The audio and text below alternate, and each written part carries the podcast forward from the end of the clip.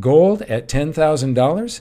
Death of the 40 year bull market in bonds? What's next for the global financial system after Russia's central bank gets canceled? Hi.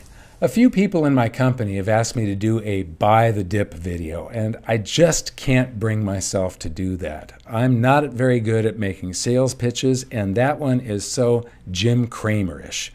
Uh, instead, I can tell you what I've always told you is why I buy, but I can also frame that today. This is important. I'm going to frame this in what is going on geopolitically right now and the economic environment. So, uh, gold and silver, precious metals, are not some short term speculation. Buy the dip says that you're going to buy at lows and uh, hopefully sell at highs. Well, markets go up and down. Gold and silver could go down for a period of a couple days or a couple months. Is this the bottom of the dip? I don't know. Uh, you know, it could go down further, but it can't go down a lot. But gold will go higher. This is something I am very confident of. I'm not guaranteeing it for you, I have bet my life that gold is going higher, a lot higher than where it is right now. And it is the geopolitical concerns that we've got going on right now and, uh, and the rampant inflation that is the driver for astronomically high gold prices. So the risk reward ratio, there is a little bit of downside risk potentially, but it's short term, and that is limited by the cost of gold mining ultimately. Uh, the reward ratio is, is, as you're going to see toward the end of this video, uh, pretty darn high. So, uh, this is the reason that I have bet my life on gold and silver. And here we have what's going on in the world today. So, what's going on in the markets? The S&P 500 has rallied the past couple of days. So, why is that? This is Friday, the 18th of March. Why have they rallied? Well, uh, right here, the Federal Reserve announced that they did a 25 basis point rate hike. That's one quarter of 1%. 100 basis points is 1%. So, what does that mean? This is the dynamic yield curve. When the Fed goes and raise, raises rates, they're talking about this one right here. This is the three month Treasury. This is the rate on the two year, five year, seven year, 10 year, 20 year, and 30 year. Uh, these are uh, bills, notes, and bonds. Uh, and so uh, they raised this rate. But I want to point out a couple of things. This is the S&P 500 index, and you see this giant bull market that it's been in since 2008. But you can take this and sweep it across and watch that rate change. Now watch the two-year, especially this second one, compared to the 10-year, right there in the middle. Whenever that inverts and the two year is higher than the 10 year, we have had a market crash along with a recession. And then here it is again the 2 and the 10 invert, and then a market crash, the global financial crisis of 2008, a pretty severe recession. Then Ben Bernanke pegs us at zero, and uh, it goes along, and uh, Yellen takes over, and Powell takes over. Uh, we raised rates a little because uh, they finally uh, were able to generate some inflation and they wanted to sort of slow down the markets. Well, you can see that the markets sort of freaked out over that. Uh, there was on again, off again tapering and, uh, and uh, quantitative easing. and then and there was one period of quantitative tightening. And then we have this big old market rally and then uh, the peak, and then it's pulling back. But watch here where they change the rates and they go up 2.5 basis points. Don't just watch the three month, but watch the two year. The two year went up like a full point. The uh, the three month went up a quarter point, but the two year went up by about a point. And the point of all of this is that the, the two year and the 10 year are very close once again to a spread that could, it doesn't take much now for the two year to be above the 10 year, predicting a severe recession and market crash. And I believe, with what I'm going to show you next, how skewed the economy is now, that this would be the greatest crash in history and a, a very, very severe, severe recession, one that may turn into a depression uh, which we may or may not ever come out of. Who knows what the future brings? Uh, I think that we will come out of it, but that will provide the opportunity. Uh, gold and silver should go into some astronomical figures, and at that point, uh, other asset classes will become undervalued. And that's when you do want to sell a portion of your wealth insurance that has given you spectacular gains and move into the next asset class that offers great gains. This is that three month Treasury bill. Uh, it's the yield on it going back to 1982. And what you see here, you know, this is almost 16%. Uh, in the 90s, uh, the NASDAQ started to go into a speculative bubble. Alan Greenspan called it irrational exuberance. And he started to uh, tighten and raise interest rates. And here we are up at 6%, above 6%. And so uh, he raised it until he popped the NASDAQ bubble and caused a recession and then lowered it down too far and held it down too long. And he didn't he was trying to get the markets to go back up. He didn't see the real estate bubble that he had created over here. By the time he saw it, he started raising rates very methodically, very carefully, trying not to pop that bubble, but to bring us into for what he called a soft landing. Then Ben Bernanke took over, and we didn't have a soft landing. We had the global financial crisis of 2008. What did Ben Bernanke do? He, ben, Bernanke was cleaning, mopping up the, uh, the the disaster that was created by the Alan Greenspan bust. The Alan Greenspan created two busts. Bernanke's reaction was to take it for, to zero and hold it for way too long. He should have started the, the raising interest rates like he is now back in 2011. Uh, and and they didn't. They kept it going. Uh, he started raising rates. Uh, Janet Yellen took over, uh, then Powell, and then we had the global health crisis. They took it back down to zero. Now they've raised it just a tad there. What else happened during that period of time? Ben Bernanke took the currency supply from 0.8 something billion up to uh, 4 billion. And then Yellen, Yellen came in and did a little bit of taper. And then we did some quantitative tightening. I think this was under Powell here. And uh, then that uh, didn't work very well. We had a little crisis. They created a bunch of currency with repurchase agreements not measured on in this graph uh, here. So there was an emergency going on back here. Uh, they uh, addressed that with repos. Then we have the global health problem, and this is where we are today. So uh, you know this is huge, from 0.8 to 6.1 trillion of base currency. So we've manipulated the economy in both those directions, interest rates and that. Now, I've been buying wealth insurance since gold was $315 an ounce, and I found out about silver uh, when it was how undervalued it was back in uh, early 2003. Uh, so, gold since October of 2002. And I have been buying steadily through this whole thing. Now, there's some patterns here I'm going to discuss in a moment that are extremely bullish. You already know about one of them, but I want to point you to these two articles here. Uh, the Gold Market Update by Clive Maund. Slingshot advance is still in its infancy. Slingshot.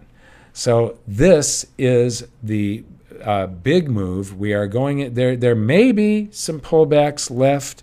Uh, I'll show you something in a minute but also read still huge upside from here on the silver market update. This is much bigger upside actually than gold because of the gold silver ratio. But here's a pattern, you know, I've mentioned the cup and handle pattern, which includes all of this, but there is also an inverse head and shoulders going on. We haven't broken the neckline yet, but when we do, uh, look out, there should be some big, big fireworks. So, what was going on back in the 70s? This is the 1970s here, and this was one of the greatest bull markets of all time. Uh, the, silver went up 37 times its original price. Gold went up 24 times its original price. But as you can see here, the big move comes at the very end. And the difference here, uh, if, if you compare this to the market that we've already had in precious metals, the move from the year 2000 up to 2011 was a greed driven mania. Uh, and here, this big old spike here is a panic driven buying spike in precious metals. So this is where well this is people chasing after gold and silver as wealth insurance. And so what drove this? What drove it was the uh, Iran hostage crisis, the oil embargo, so very very high oil prices and raging inflation. Well, you know, this is something I've been talking about this bull market for uh, you know a decade, and I I said you know this is what drove it. Uh, but when I was saying that, I was saying that when we had when we were fighting deflation and the Fed could not achieve 2% inflation target. They kept on creating currency, lowering interest rates and nothing worked. They couldn't create the inflation that they wanted back then.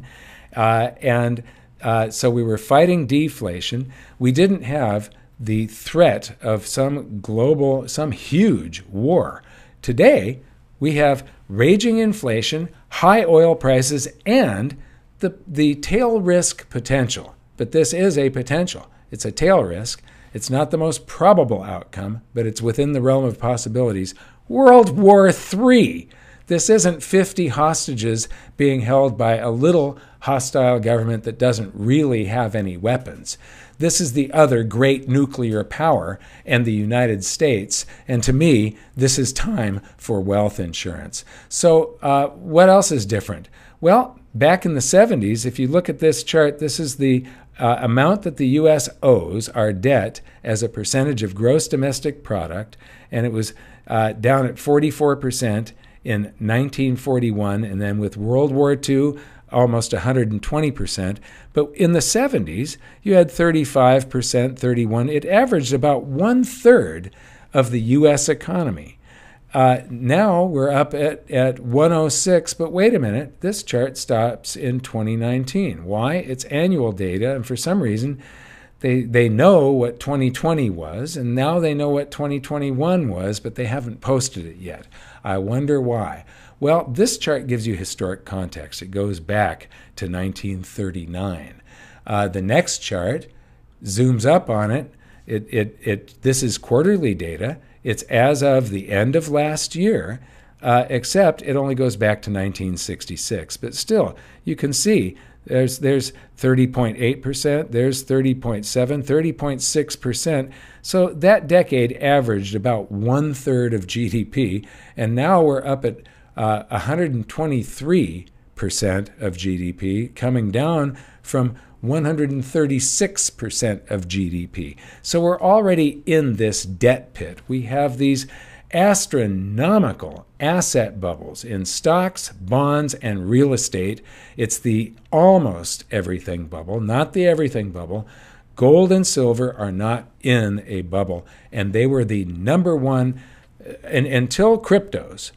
Gold, the, the bull market of the 70s was the greatest bull market in the shortest period of time that mankind had ever experienced. And uh, that day is coming again. So, uh, gold at $10,000, death of the 40 year bull market in bonds. What's next for the global financial system after Russia's central bank gets canceled? Uh, and then down here, further in the article, the shockwaves are still being felt by the incredible Western sanctions. Hmm, the shockwaves are being felt by the sanctions?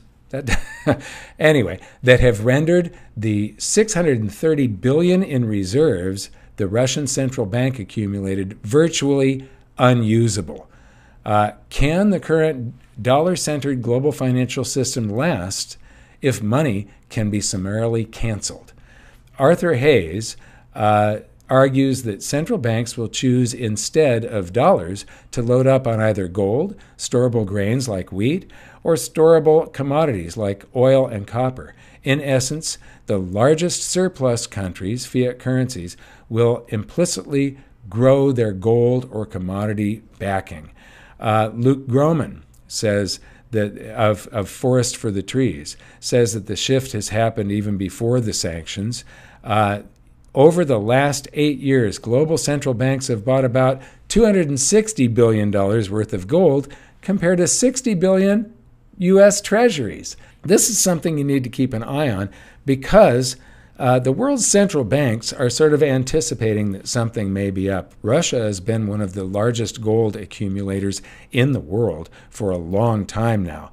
So they were getting ready for something happening. So, in summary, what I want to leave you with is this this is the Bureau of Labor Statistics uh, inflation calculator. And if gold was $850 back in January of 1980 when it peaked, and it was at $850, according to the CPI, which always underestimates inflation, gold should be 3,099, so $3,100 today, according to the CPI. Is it uh, headed there? I believe absolutely yes. Is it going to go far, far higher than that? I believe absolutely yes.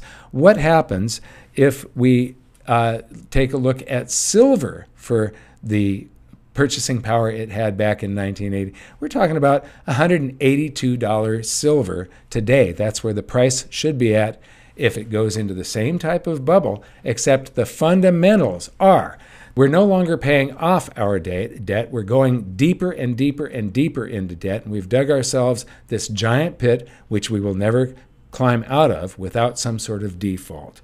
Uh, we have raging inflation again. We have really high oil prices, and oil is on very, very shaky ground. And we have the possibility of World War III. I, I can't believe that I'm saying that, but we've got these very dangerous scenarios out there. So, gold and silver to me are the best wealth insurance. You've got health insurance, you've probably got enough. Do you have enough wealth insurance for what is going on in the world today? I want to thank you for watching. We'll see you next time.